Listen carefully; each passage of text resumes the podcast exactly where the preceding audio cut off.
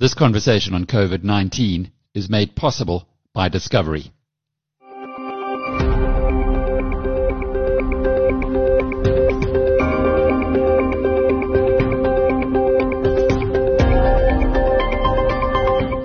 Hello, I'm Alec Hogg, and welcome to episode 30 of Inside COVID-19. In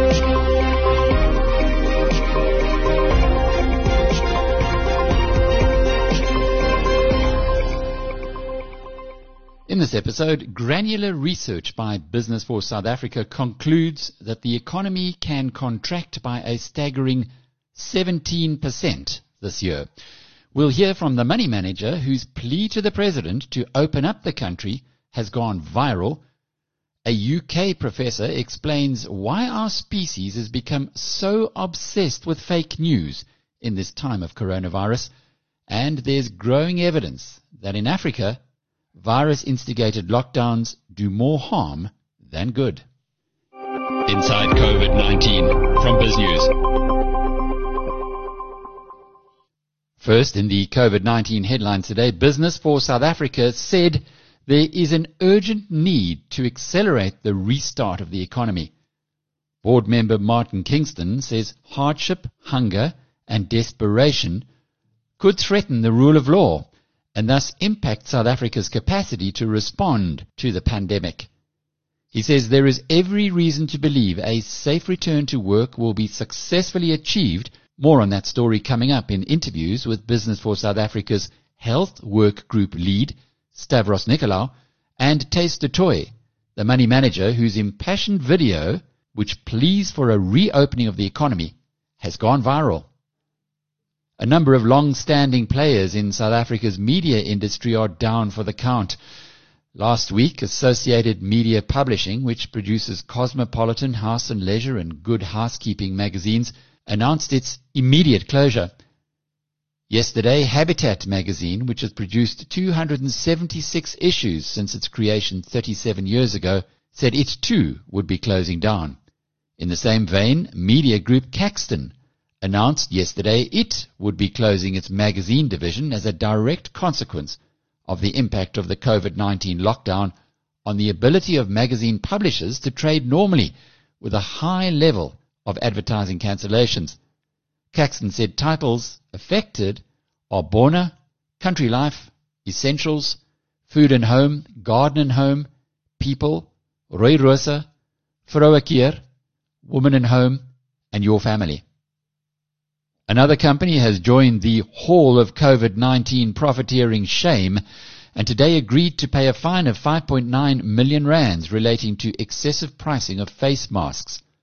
A statement today from the Competition Tribunal says Matus, a supplier of tools and protective gear, admitted it increased its profit margins for dust face masks during February and March this year. Apart from the fine, Matus has also agreed to make a contribution to the Solidarity Fund for COVID-19 and to immediately reduce the profit margin on its masks. The US Food and Drug Administration has cleared for emergency use an antibody test from Swiss pharma giant Roche. The company says its test has proven 100% correct in detecting antibodies in the bloodstream and 99.8% accurate when determining whether antibodies were not present. This is the 10th commercially available test to be approved, but by far the best, with most of the others criticized for low levels of accuracy. Governments around the world believe a reliable test will enable them to gauge how much of the population is still susceptible to the virus and thus take informed decision on lifting and applying lockdowns. Some have even considered issuing immunity passports to allow those with antibodies in their blood to return to work. We'll be hearing later in this episode about those shocking GDP contraction forecasts from the healthcare stream lead at Business for South Africa, but Stavros Nicolaou is also an executive at Aspen, which today announced a gift of 600 internet-enabled tablets to medical students at the University of Pretoria. Here's the motivation. With the lockdown, it, it meant that the, the medicine and, and other health sciences curricula would grind to a halt.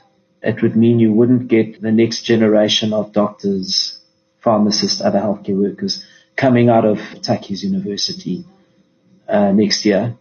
It would have left a, a massive gap. As it is, we're under resourced when it comes to, to doctors and other health workers, and this would have left a gap. Uh, it would have put immense pressure on the university because how do you start taking in your next intake into first year when you haven't completed your sixth year students haven't left? We saw this as a double opportunity. First of all, contributing towards the curriculum going on. But secondly, I think it's a big digital opportunity for doctors and you can start moving into the bio, as we call it, the bio digital age, which allows you to start finding solutions, probably including around COVID and other similar pandemics using bio digital platforms. So I think it was a really good initiative from that point as well.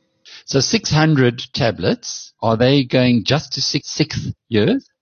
They're actually not. So the, the approach was very much to identify which of those students are presently disadvantaged. Many of these students are there on a scholarship. Many of them come from incredibly disadvantaged backgrounds and they would have to have dropped out of this year, whatever year they were in, spread amongst the health sciences students. Most of them are doctors, but it does cover some of the other disciplines. And it's, it's been confined or targeted, if you wish, to those students that are disadvantaged that would have dropped out had we have not intervened. Inside COVID-19 from BizNews.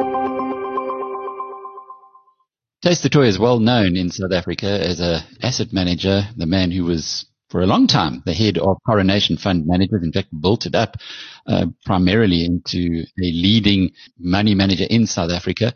Thys, you, left there a little while ago. Uh, and now I have a business called Rootstock Investments. So yes, I was fortunate to have been part of a success story. Um, I then stepped down some 10 years ago and wanted to sort of paddle my own canoe. But as you may know, you attract youngsters that, that have ambitions to grow the business. So Rootstock has now outgrown just a, call it a family asset manager. And that was actually part of the reason why there was a, a, a webcast or a webinar because the youngsters would, would like to attract outside clients and I've sort of taken a step back and I'm a non-executive. So that's where Rootstock comes from. The, the purpose for this conversation is to try and unpack why you believe that South Africa's economy should be reopened and reopened with, with some speed. Yeah. I think, Alec, maybe I should give you a bit of background again. Um, the Bureau for Economic Research in Stellenbosch has asked a number of people, what do we do once the economy is open? Um, what are the sort of incentives that we should provide, et cetera, et cetera. And we as a team sort of thought of, of incentives, i.e. the focus was on what do we do once the economy is open to get it going. It's a very sensitive thing to call for opening of the economy because it's that balance between lives and livelihood. And I'm not um, a medical practitioner, and, and, and, there, there's so much information, and we need to take our cue from the rest of the world. And I think that our leadership um, initially was quite powerful, and I was very impressed with what had been done. But one cannot be blind to what is happening to the, the economy around us, and we are a poor country and getting poorer by the day. So we need to do extraordinary things to get the economy going uh, once it's opened up. I was talking today with one of the executives at uh, Business for South Africa, and their extrapolation now is that the economy is going to contract by 17 percent this year. Reserve Bank is seven percent. These are big numbers.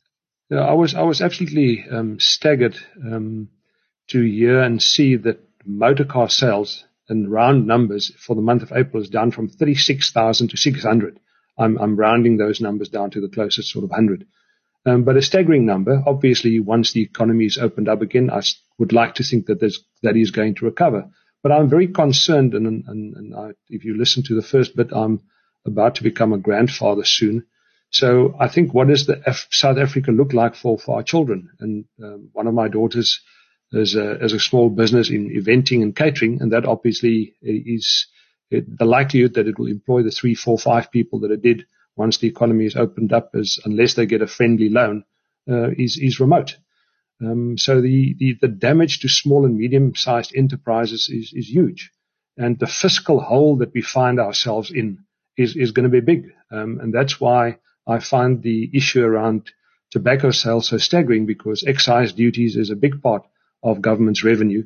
But um, it really is about the whole in, in the fiscus and how do we mend that and how do we get the economy going. And I was, uh, I believe that ultimately small and medium sized businesses actually, or the entrepreneurs actually drive the economy because big companies and very few of our big companies are in growth phases are laying people off. And then we've got a very big civil service and the civil service, as you know, tax comes in on the one, into the one pocket and goes out the other pocket. So the net contributors to tax is actually, let's call it business South Africa or small businesses in South Africa. And what do we do to get them going? And hence my couple of suggestions that I conveyed or that I put well, forward at the time. Take them through us, uh, or take us through those suggestions, not yeah. the one about cutting public servants' salaries because everyone in the private sector. Yeah, I've, I've, I've also got a daughter that's a doctor, and she's a medical doctor, and she's obviously a civil servant, and she is quite secure of her job, and so most um, civil servants are secure their, in, in, their jobs, and um, they make out a very big percentage of our economy. So if we don't have revenue on the one side, um, we need to make sure that our expenses is, is kept as low as possible, and the, and the civil service salary bill is a, is a big one. And there, obviously, the unions are lobbying on behalf of, of, of, of the workers. And the likelihood that, that, that, that we're going to see salary cuts, I'd like to think that there is a likelihood, but I suppose that's quite small.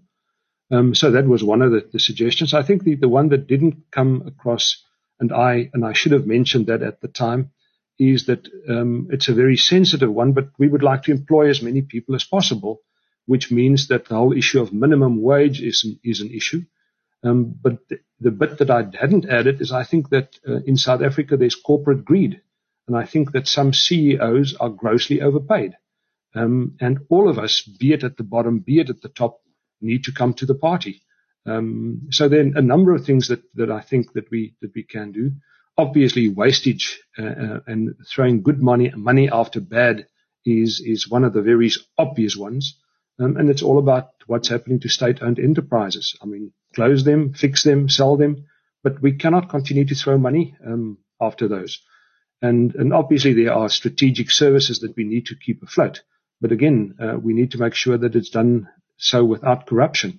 And that brings me to, one of the other points is that um, we need to see prosecution. If, we have corruption, be it in the state sector or in the private sector, it needs to be prosecuted.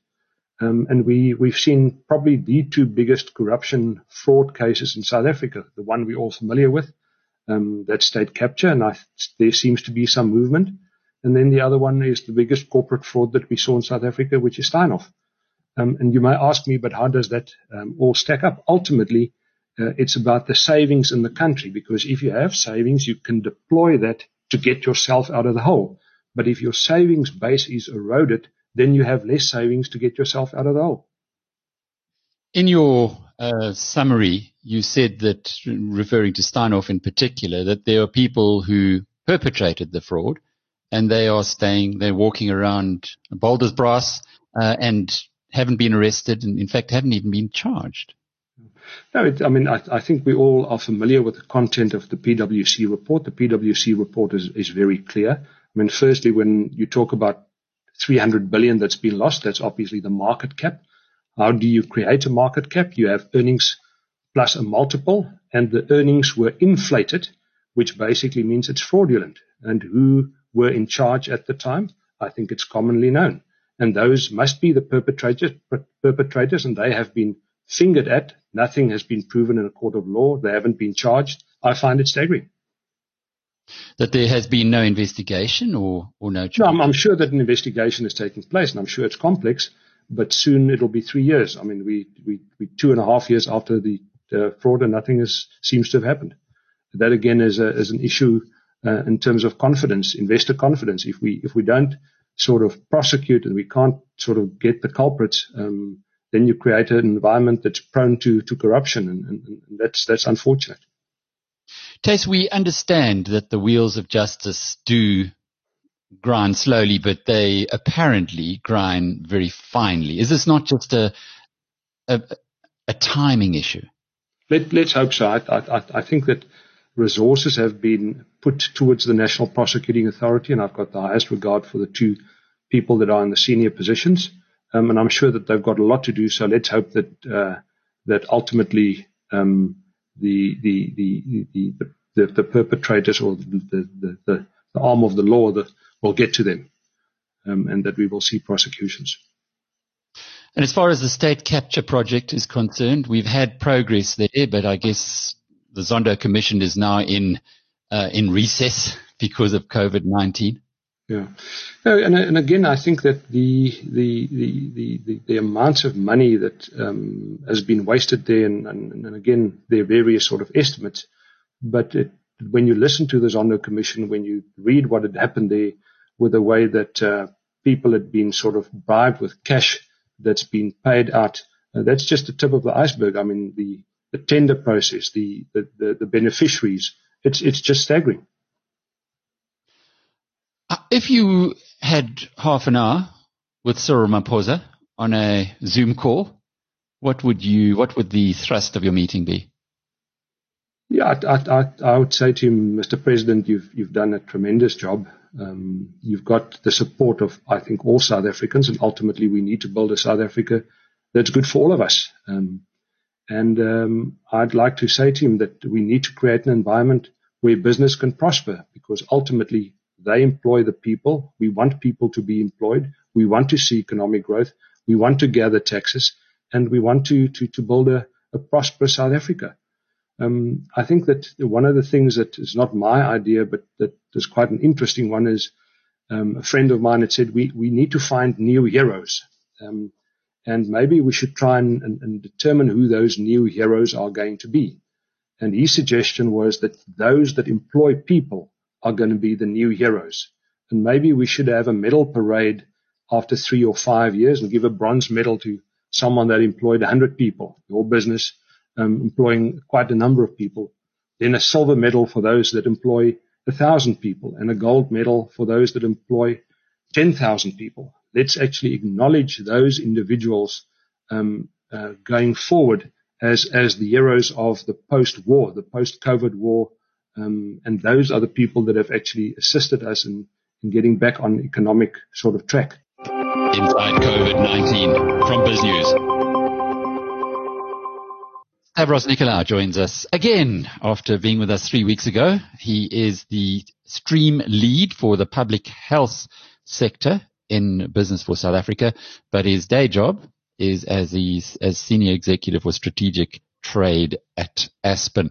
Last time we spoke, uh, we focused a lot on PPEs. The situation then was that needed to source lots of this for the frontline workers. That was three weeks ago. Can you give us an update? When we last spoke, we were very much in, in emergency mode in, in a situation where we had to get our hands on as much PPE as we could.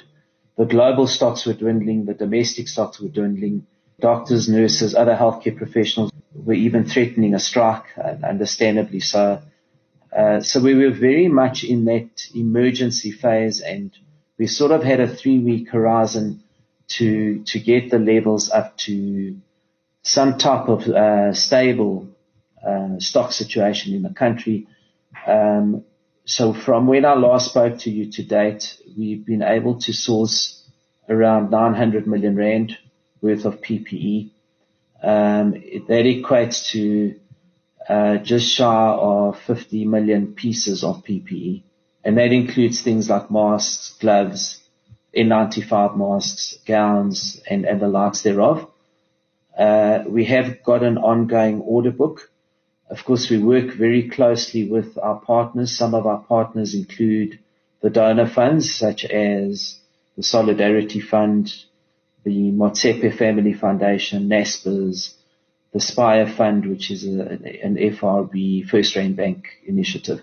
So we work very closely with those partners and ultimately the beneficiaries here are the frontline doctors and other healthcare workers who are basically our only line of defense. Most of this inventory has gone to, the provinces.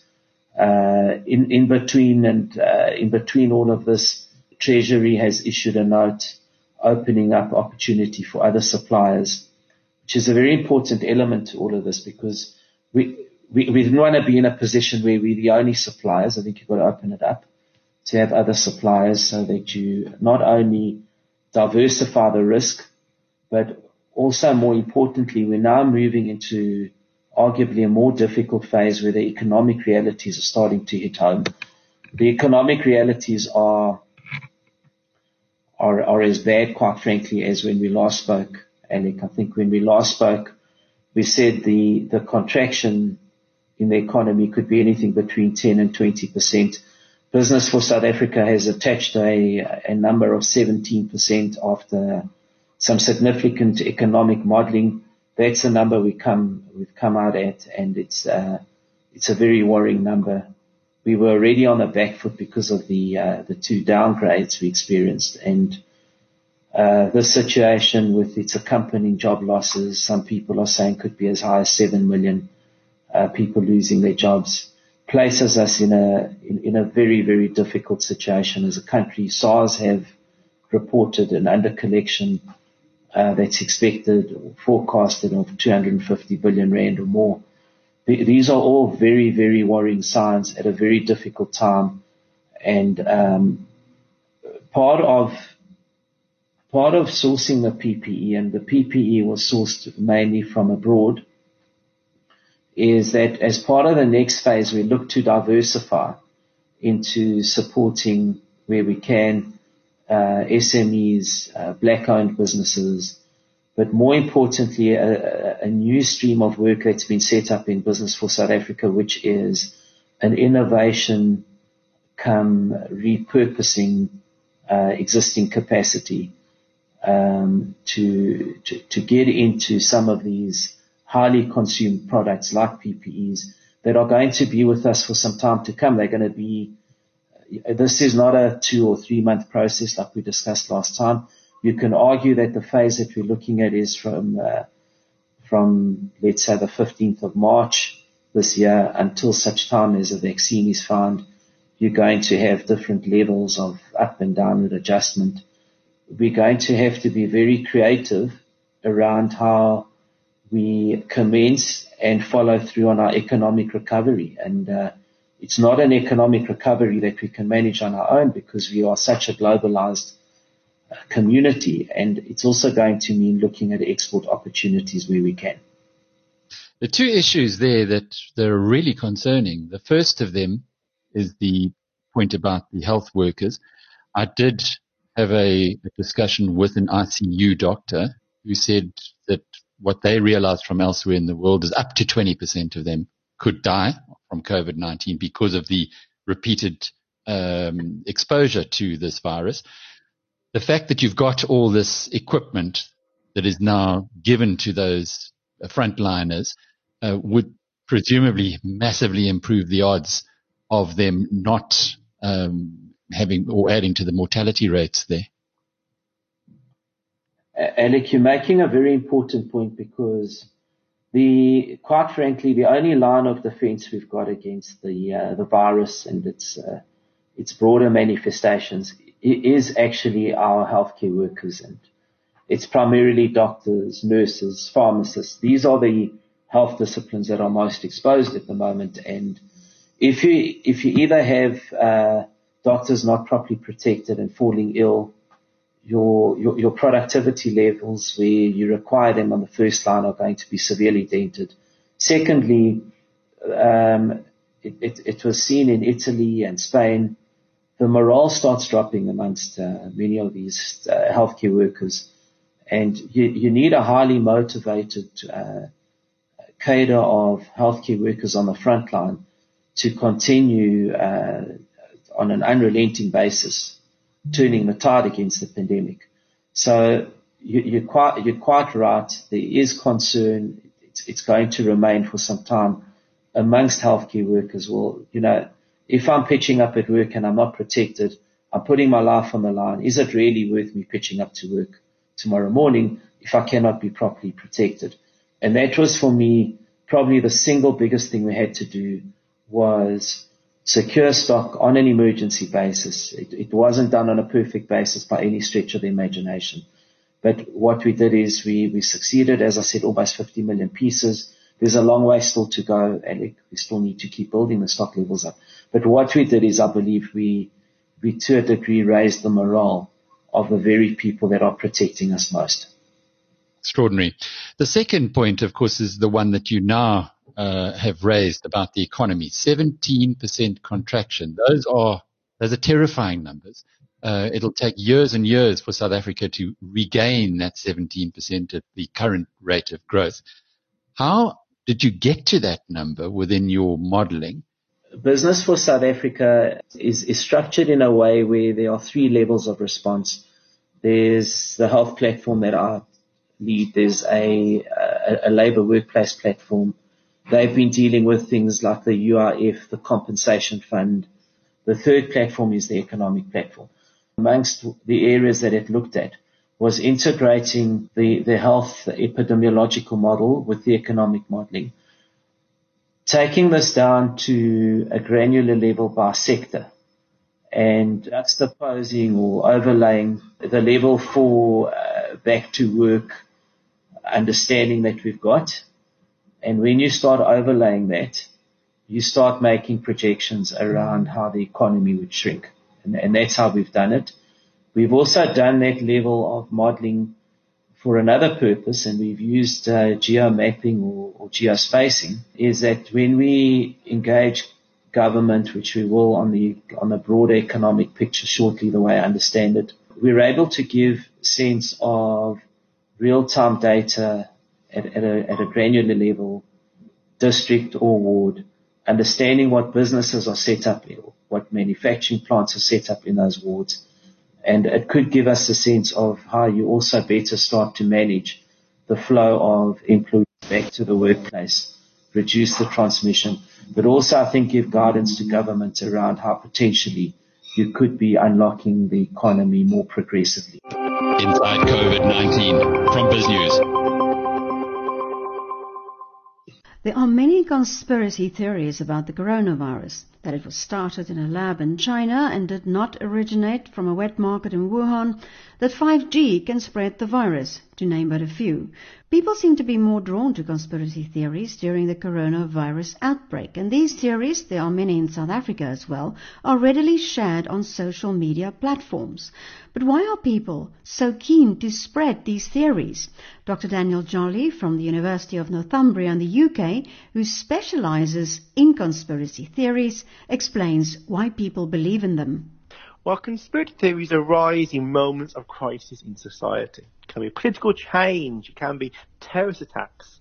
In essence, they bloom in periods of uncertainty when we feel threatened.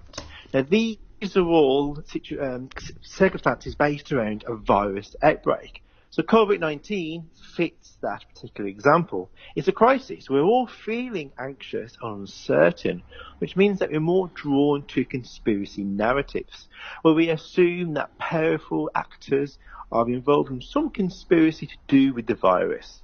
Suggestions it could be a bioweapon that's human made, or there's links with 5G, for example. But it's us trying to understand the world when we are in this chaotic world that we are in. So why wouldn't we rather turn to science that's, than some theory that somebody might have dreamt up for, is it commercial purposes on Facebook? Mm-hmm.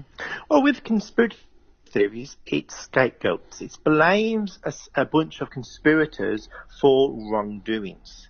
With COVID-19 in particular, we obviously don't know all the answers. There's so much uncertainty with regards to how we, how we eradicate it, and you know, of course, also the real origins. So this kind of can breed that conspiracy narrative and people want to understand what has happened when we don't have the answers.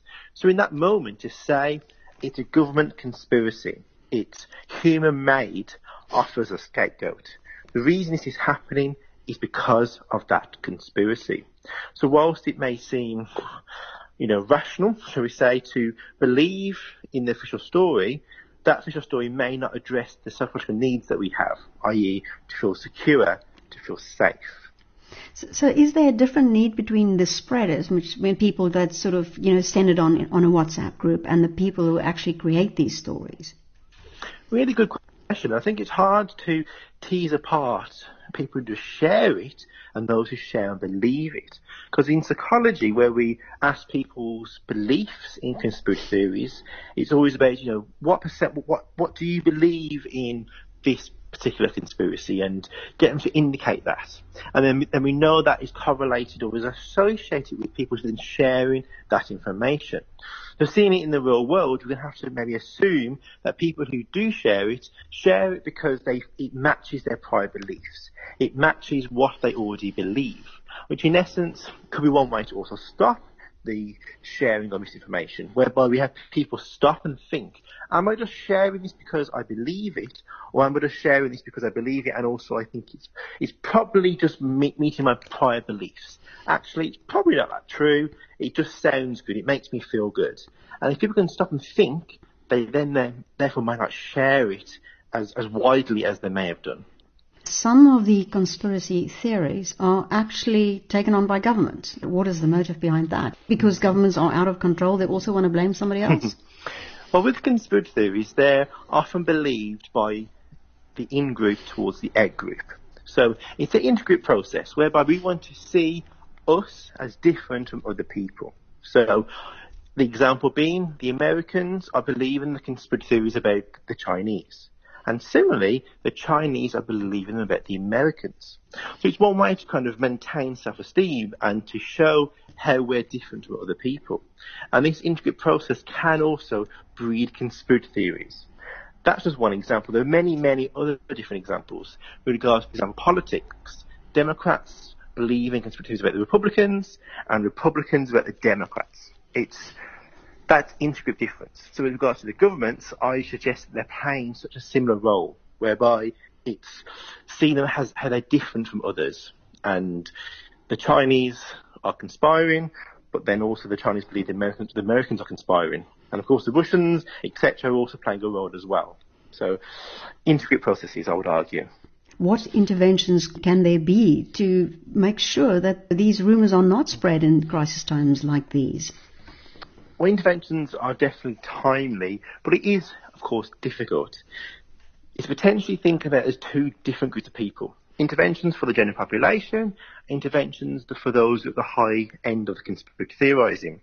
For those in the more general, we know that counter arguments do work. So inoculating people with the facts can reduce belief in conspiracy theories. And of course also instilling critical thinking abilities. We know those who think more critically are less likely to believe in conspiracy theories. So it could be, in essence, based on our skill sets. For those at the higher end, when they're giving counter arguments, they may discredit it because they're distrustful of those around them. So instead, it's reframing how we discuss conspiracy theories and their beliefs with those believers. It could be becoming a trusted messenger where you are able to discuss their beliefs with that person, not in an aggressive way, but in a more supportive way, whereby it suggests it could be that affirming the values based on critical thinking abilities could be one route. Because these people may believe they're being critical, where they're asking questions, but they may not be evaluating the evidence as fully as they could be. So in, instead, asking them to think about the evidence, asking them to think about the source, what the person has said, and reaffirm that back to their beliefs, and get to think with a critical eye on their actual conspiracy belief, and get to think through that. These could be some ways that could kind of change conspiracy theorizing.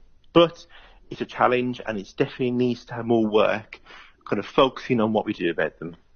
Well, if you look at people like the flat earthers, I mean, you can show them the mm-hmm. earth from a distance and they'd still say, no, it's a conspiracy. So it's it's back to that instilling trust, trust the scientists, trust the people around them, make them feel empowered so they're not engaged in, in this mindset. But it's difficult. It's difficult. Is the COVID-19 period leading to more trust in science now? I did see that trust in scientists is actually quite high in one of the polls last week. So people in general do seem to be trusting the scientists, which I think is a really positive step. Of course, that everyone does, and that's something that needs to kind of be looked into to ensure they are not engaging in um, dangerous thinking. Yeah. Um, you would talk about critical thinking skills, and you would say, mm. but why do intelligent people believe conspiracy theories? Mm. Well, I think it's because for those, some, not everyone, but for some of those intelligent people, whilst they may have the skill sets, they don't use them. So is in, in that moment of, of, of crisis, uncertainty, falling into some biases, they're just drawn to the conspiracy narrative. So even though they have the skill sets to ask questions, in that moment they're not doing that. So it's a challenge to instill these skills, well then it's the next challenge is to make sure people use them. So there's different ideas to make people think more critically. So, for example, one someone suggested that on Twitter, before you retweet something, you have to fill in a question, such as, you know, do you know who this person is? Do you trust the source, or do you something that makes them think about the tweet that they're sharing? So, in that moment, they can at least consciously think through before they share it. So, in essence, make them think critically. So, I think a better solution could be to do it every now and again. So every couple of posts, you ask a question. So it's not all the time. It's just ensuring people start to be primed to think more critically. That could be quite a quite you know interesting way to do it.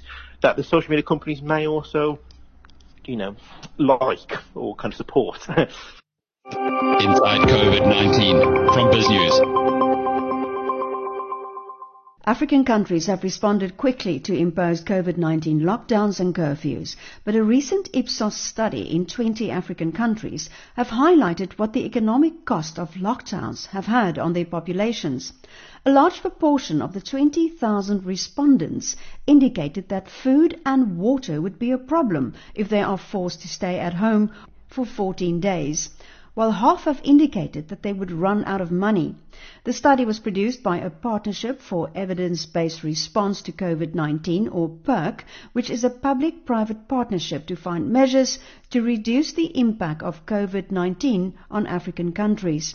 At a media briefing, the director of the African Centers for Disease Control and Prevention, Dr. John Nkengasong, said the report also indicated that many Africans felt they were not informed about COVID-19. Key findings of this survey include one third or 32% respondents said they did not have enough information about the coronavirus, including how it spread and how to protect themselves. Across the 20 countries, less than half of the respondents, or 44%, said they were at high personal risk for COVID-19. Nearly 70% of the respondents said food and water would be a problem if they were required to remain at home for 14 days, and over half would run out of money. The population has some knowledge of COVID-19 and understands the need for public health and social measures, but the ability to implement them without significant hardship is limited. Governments must support the vulnerable. Policymakers can make use of the data in this report to make informed decisions, and Africa CDC will provide guidance and support for them to do this. With that in mind, the report makes three key recommendations to governments across the continent. One, while caseloads remain low, they should build public health capacity to test, trace, isolate, and treat cases, which my colleague Dr. Frieden will speak on shortly. Secondly, to monitor data on how public health and social measures address local COVID-19 conditions and meet the needs. This will help determine when and how to lift or relax measures in a way that balances between lives and livelihoods.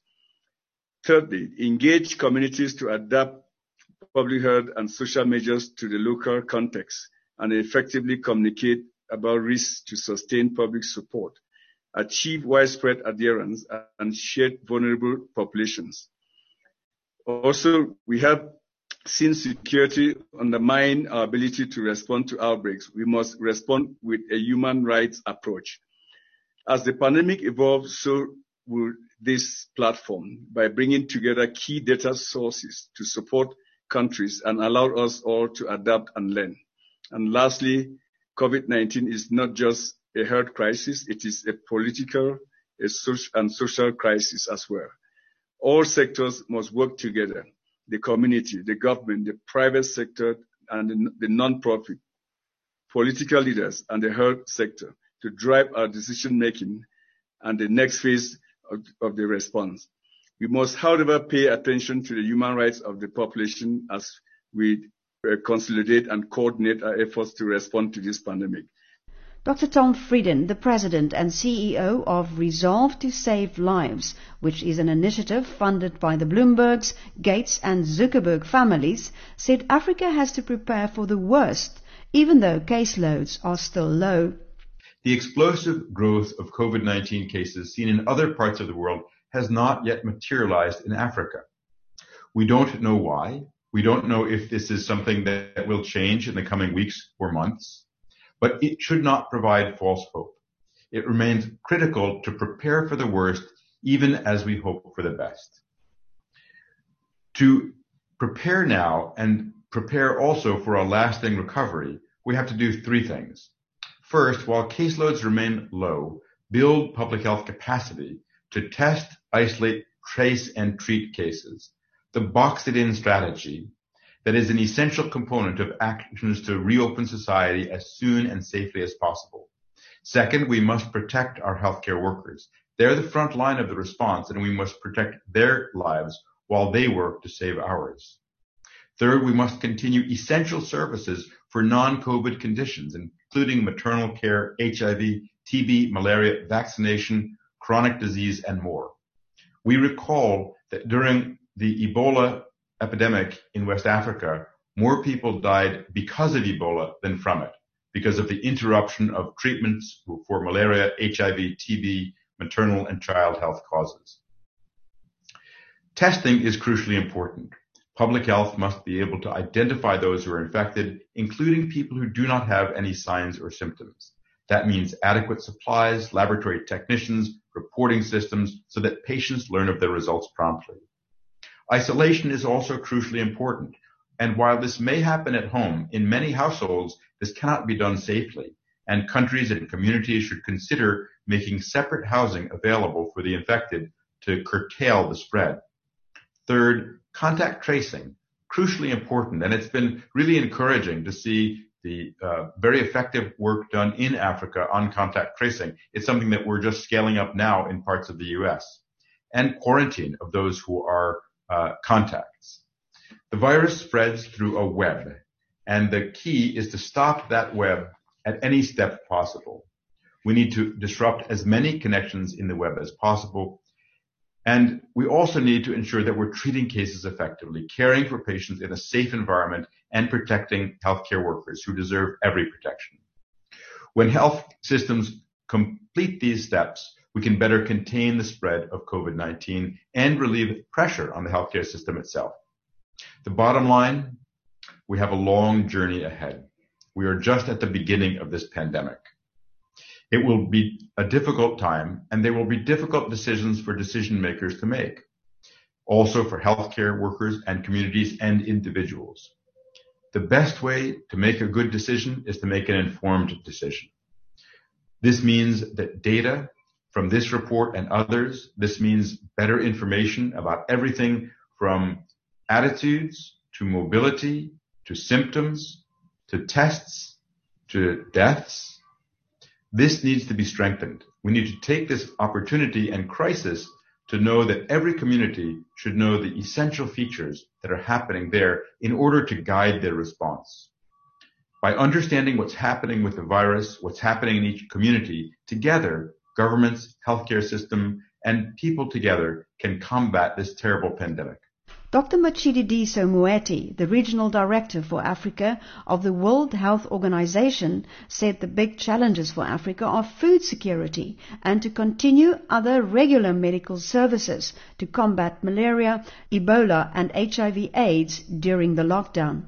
I think it's, it's said very well in the report, giving ex- South Africa as an example where they analyzed, if you like, and mapped different types of economic activity, identified those that are absolutely essential, including for the response to the pandemic, and then have a, a, gra- a graduated approach to releasing progressively based on data as to, if you like, the the testing, the contact tracing that is going on, the trend in cases, and progressively letting go and releasing um, economic activities to go on because I think it's already been said it is the, the economic impact of the pandemic is going to be great anyway and the measures are merely sharpening and making that worse on the most vulnerable populations. So there needs to be a combination of uh, gradually releasing, analyzing the most critical economic activities that are to continue, including in some countries agriculture. We've been very concerned about the lockdowns and their impact on agriculture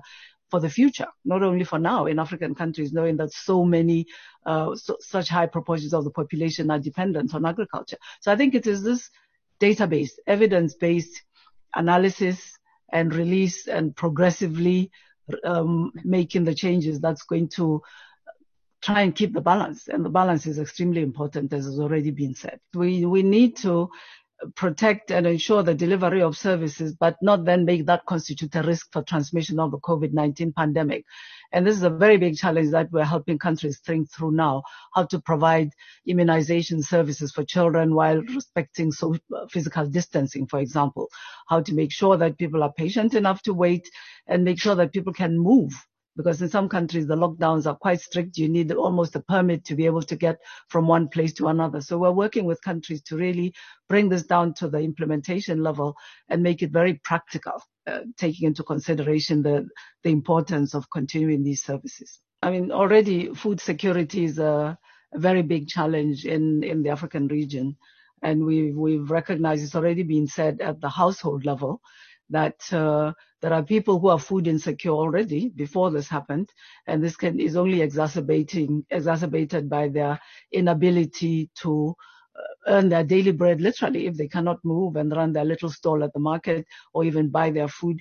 And more importantly then in the longer term by the inability to bring in some of the supplies that are needed for agriculture in a time that will enable the planting etc to happen in such time that when the you know, the harvest happens when it is when it is needed.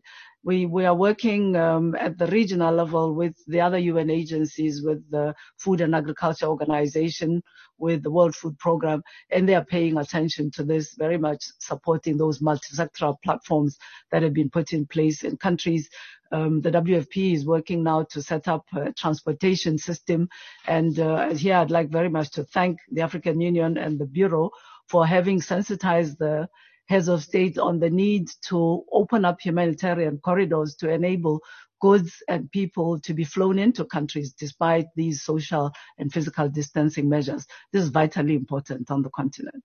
Maybe just to uh, supplement that and say that, I mean, food security, even for Africa, even in ordinary times, has been a challenge. And there's no doubt that the situation is going to get a little bit more challenged with the COVID-19 pandemic. So I totally agree with Dr. Moeti's submission that a unique and particular attention needs to be uh, devoted to the issues of food security. And at the level of the African Union Commission, they are taking that very, very seriously. There's um, a whole committee that is governed by the Commission of Rural Affairs that is looking into that uh, aspect by bringing ministers together and senior leadership across governments to examine uh, the position and policies that need to be in place.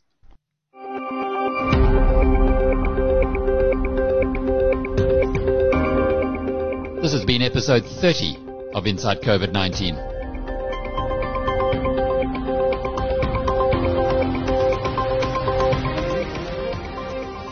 I'm Alec Hogg. Until tomorrow, cheerio.